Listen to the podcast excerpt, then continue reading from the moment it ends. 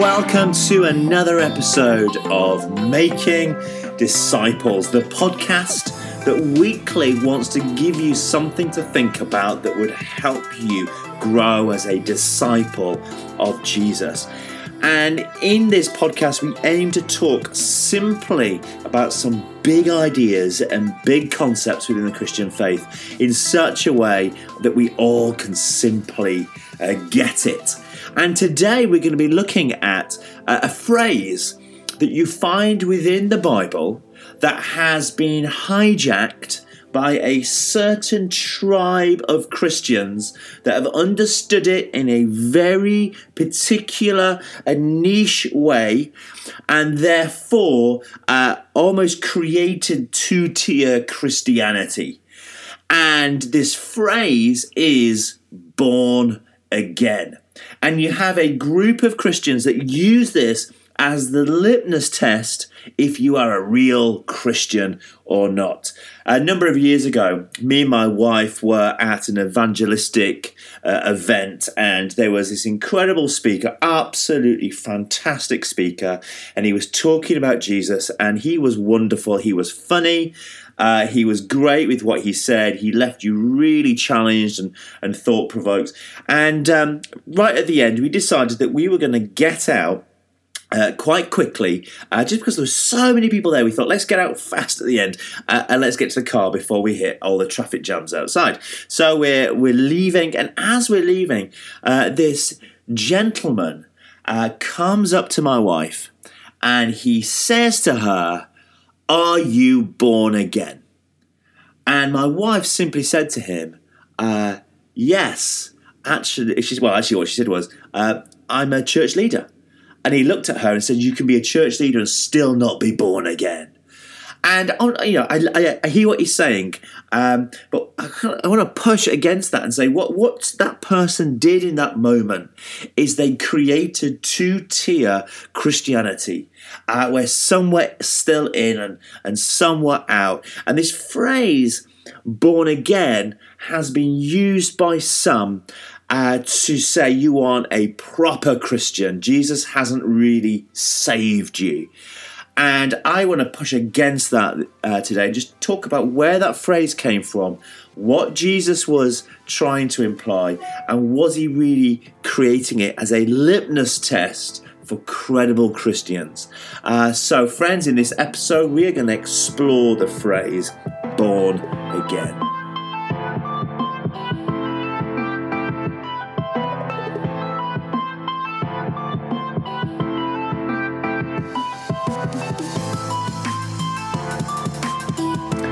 We've all got a set of ideas built within us. Uh, and these set of ideas, they've come from our parenting, our schooling, our friends, our family, the environment around us. And these set of ideas shape the way that we see ourselves and the way that we see the world around us. And, you know, there's a whole collection of these different ideas. You know, some of us have this idea that it's every person for themselves. If I don't fight for me, nobody else will fight for me. Uh, it's this like self preservation or self protection, and it's hardwired in us. The world is a scary place, and we need to be fearful of it because it's filled full of people who are messed up and me- people who are weird. Uh, so I have to I have to care for myself and protect myself, and it becomes this this life becomes like a battle for those people because it's about protecting me and my family. Um, there's these ideas that family is the most important. Uh, nothing is more important than family. You know, blood is thicker than water, people say. Uh, and this creates this idea of we as a family, we have to stick together because nobody else will, will be on our side. Uh, for some of us, the, the, the world view that we have that, that has shaped us and, and become a part of who we are is this uh, life is about making money so that we can uh, be sustainable uh, and that we can have safety and security in the future. If we only had enough money, then we would have safety and security in the future, and retirement uh, would be plain sailing. Uh, some of us have this idea that we are the most important person in the universe. Like my entire life uh, spins around me. I'm, I'm the heart of my universe, and everybody else moves around me. Uh, and this, I, this idea has been built into you that you are the center of your universe. Whilst at the same time, there's others of us who see ourselves as the least important person in the universe. And we just see that our lives orientate round others. You know, if you're a mum, you can often feel like the center of your universe is your children, and your life kind of orientates around them. And actually, both of those ideas uh, are not helpful, are they? I'm the least important person, some of us think. Uh, some of us think that if I shout loud enough, people will listen to me. Uh, we have this idea that if you were just to be a bit noisier and a bit shoutier, then people would listen to you. People aren't going to listen unless you unless you shout to, at them. Um, for some of us, we think it doesn't matter uh, what people do to me. Uh, I am I have no value, and it doesn't matter how people treat me because I'm I'm not valued. Uh, some of us would say, you know, I am just a mum, and my job is to just serve the family uh, and it's hardwired into you. Maybe it's been the way that you saw uh, your mum uh, within the family unit. Now you've got this idea that I'm just mum, and my job is to just serve the family. Uh, and then on the other side, there's this other weird angle where you know the fathers think they've looked at the past generations and they now think, "Oh, my, I am father, so my job is just to knuckle down and provide, to work, work, work, work, work, to provide for my family." Um, there are others then who think that we can have whatever we want at whatever cost. Uh, somehow, for some of us, we're hardwired to think it doesn't matter what it's going to cost me and who it's going to cost me and who I will consume as long as I get what I want at the end of the day. Uh, and this is almost this idea that I am the God of my world and I will destroy and build up whatever I want to get what I want. Uh, some of us got this uh, idea that it's us that determine our future. It's up to me to create my future. And then there are others of us who simply think I've just got to keep my mouth shut and keep my head down and just quietly get through life. Friends, some of these ideas are good, some of them are helpful, some are actually at odds with the way that God thinks. Uh, a lot of what I just said there is is not helpful stuff and it is at odds with the way that God sees you, others around, the planet, the cosmos, the whole shebang. And 2,000 years ago, uh, Jesus meets a guy in the dark, it's at night, and this guy comes to Jesus. And this guy has a particular world view, a particular way of seeing the world and how he is to engage with it and those around him. He was a religious leader, he was a Pharisee, and he was a Pharisee of Pharisees. He was a teacher of teachers. He was important, and uh, everybody knew it. And his life as a as a uh, teacher of God's law would have orientated around him. He was one of the celebrities of the day. You know, 2,000 years ago, if you were a religious leader, it was like you were a rock star. And you, the, your life would be orientated by those around you. And this guy, Nicodemus, he was actually part of the Sanhedrin. So that's like uh, is you know imagine in, in, in church circles like bishops are often seen as the, some of the most important people within the church. Like he was a bishop of bishops. He was really significant up there uh, and he, he's described as a sanhedrin. Now nicodemus nicodemus approaches jesus one day and uh, nicodemus approaches jesus with a very jewish world view and in this worldview, it was so precise in that it was under the world understood to work in a very particular way. Now, let's just get this right. Nicodemus was a perfect religious person. 2,000 years ago, people would have seen Nicodemus and said, That is who I want to be like. Nicodemus wore the right clothing. He would have worn uh, the most beautiful Armani suit to church. Okay, he he's the kind of guy that would turn up in the white suit and the white boots for, for church. He worked. He used to wear the you know those perfect outfits for worship that would have been bought for him. So he dressed well. He read the right books and he worshipped perfectly in the temple in Jerusalem. Uh, but his religiousness, there was still something missing. And, and, and, and it begged the question in Nicodemus what does it really mean to worship God? Um, and we, you know, we look at Nicodemus and we see here's somebody that was seen to be reading the right material. He was going to the right place of worship. He was saying the right prayers.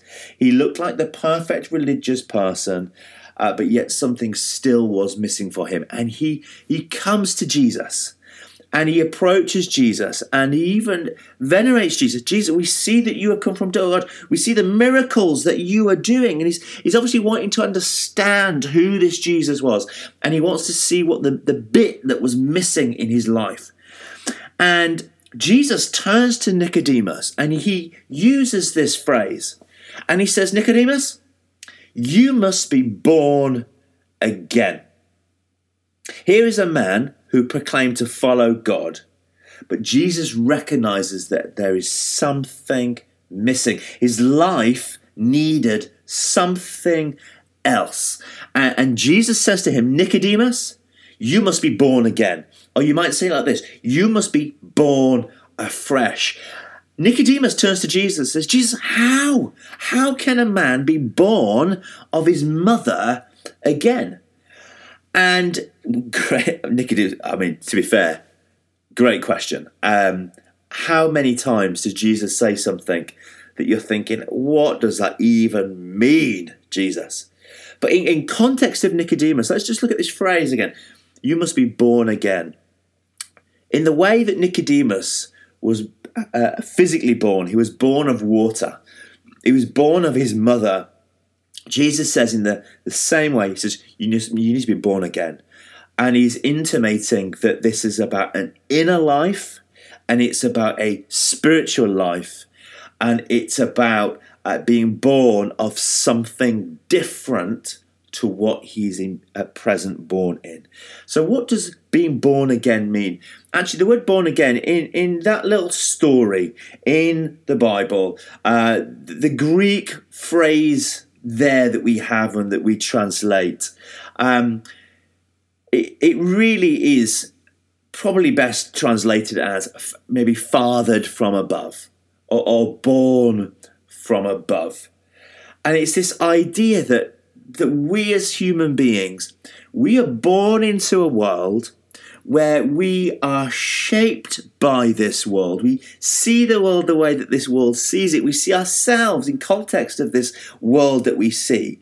And Jesus says, Nicodemus, you, are born into a world. You were born into a world, a religious world, a, world where you've grown up knowing uh, the, the, the, the holy law books, a world where you have become a leader of leaders. And you see the world now through this particular framework and he says, But Nicodemus, you now need to be born not of that world, but born of the heavens world, born from above. Uh, you're, you have been shaped, Nicodemus, by the world that you are in. And now it's time to be born, not of this world, but of the heavenly world. And in that being born again of spirit, the inner life, I think the idea is God is saying to Nicodemus, there is something more for you than how you see the world at present. And it, it's going to shape you differently to how you have been shaped at the present.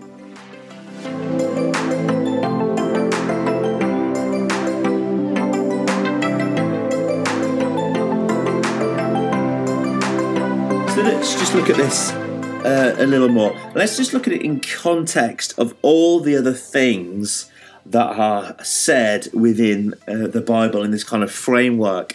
So born from above. Uh, 2 Corinthians 5:17 says, "You are now new creations. The old has gone, the new has come. Uh, that that is the the image that we have in in two Corinthians. You are now a new creation. The old has gone, the new has come. It's like you have no you're no longer this old creation with this old way of seeing the world. You are now new creation, heaven creation, and now you're going to see the world in a, in a, in a very different way. Uh, John 1 uh, 12, 13, so, you know, you are born of God. Uh, you might say your first birth was you were born of your mother and your father, but your second birth is your birth of God, where you start to see from God's family perspective. It's like your first birth is where you're birthed into your family's, earthly family's perspective, but your second birth is where you're birthed into God's perspective. And Romans 12 2 simply puts it like this talks about the renewing of our minds uh, that in this new creation, our minds are being renewed, our lives are being renewed. So, friends, when this phrase is used by Jesus, I don't think he was using it uh, to imply that every single human being had to join the born again club. I think what Jesus is saying to Nicodemus is Nicodemus, your world, you see it like this, but there is something missing, and now you need a second birth. Nicodemus, where you'll see things from God's perspective. Do I believe that this was for everybody? Jesus was saying this to imply to every single human being. I don't think I actually do. Do I believe that it can apply to every single one of us? Yes, I do. Do I believe that every single one of us needs to go through a process of dying to our uh, old way of seeing the world and being born again, born afresh into God's way of seeing the world. Totally, totally, totally, totally. I think what we have done is we've took something that Jesus said to one or two individuals and we've made it apply to the entire planet. We don't do this with everything that Jesus does. You know, the washing of feet. Uh, when Jesus is washing the disciples' feet, Jesus says, You've seen me do it, now you do it. Um, we don't actually take this and make this a Sunday practice. Um, but somehow we've took this other phrase of Jesus and made it apply to everybody. So, what does it mean to be born from above or born from heaven or have this new creation mentality? I think this is this is it. If you ever hear somebody say to you, "Are you born again?" what they really should be asking you is this: Is the way you see yourself and the world around you being renewed by the way of Jesus? Are you seeing the planet, your friendships, yourself, God, the whole cosmos through a new framework uh, of Jesus' way? So, being born again or born afresh is somebody whose faith is now educating the whole of their lives uh, it's somebody who is making less of the bad decisions and more of the good decisions. Somebody who sees faith less as a set of rules or a religious structure or a set of rules, but a life that is now lived for God, a new creation, a new life for God, thinking in a new way, behaving in a new way, having attitudes from this new way. Not because we are told to think differently and behave differently, but because the very nature of who we are is becoming renewed. Our very soul is being defined by something new, something good, something fresh, something beautiful, something amazing, something new. Born again is somebody who is starting to think less like they once did and now are thinking more like Jesus.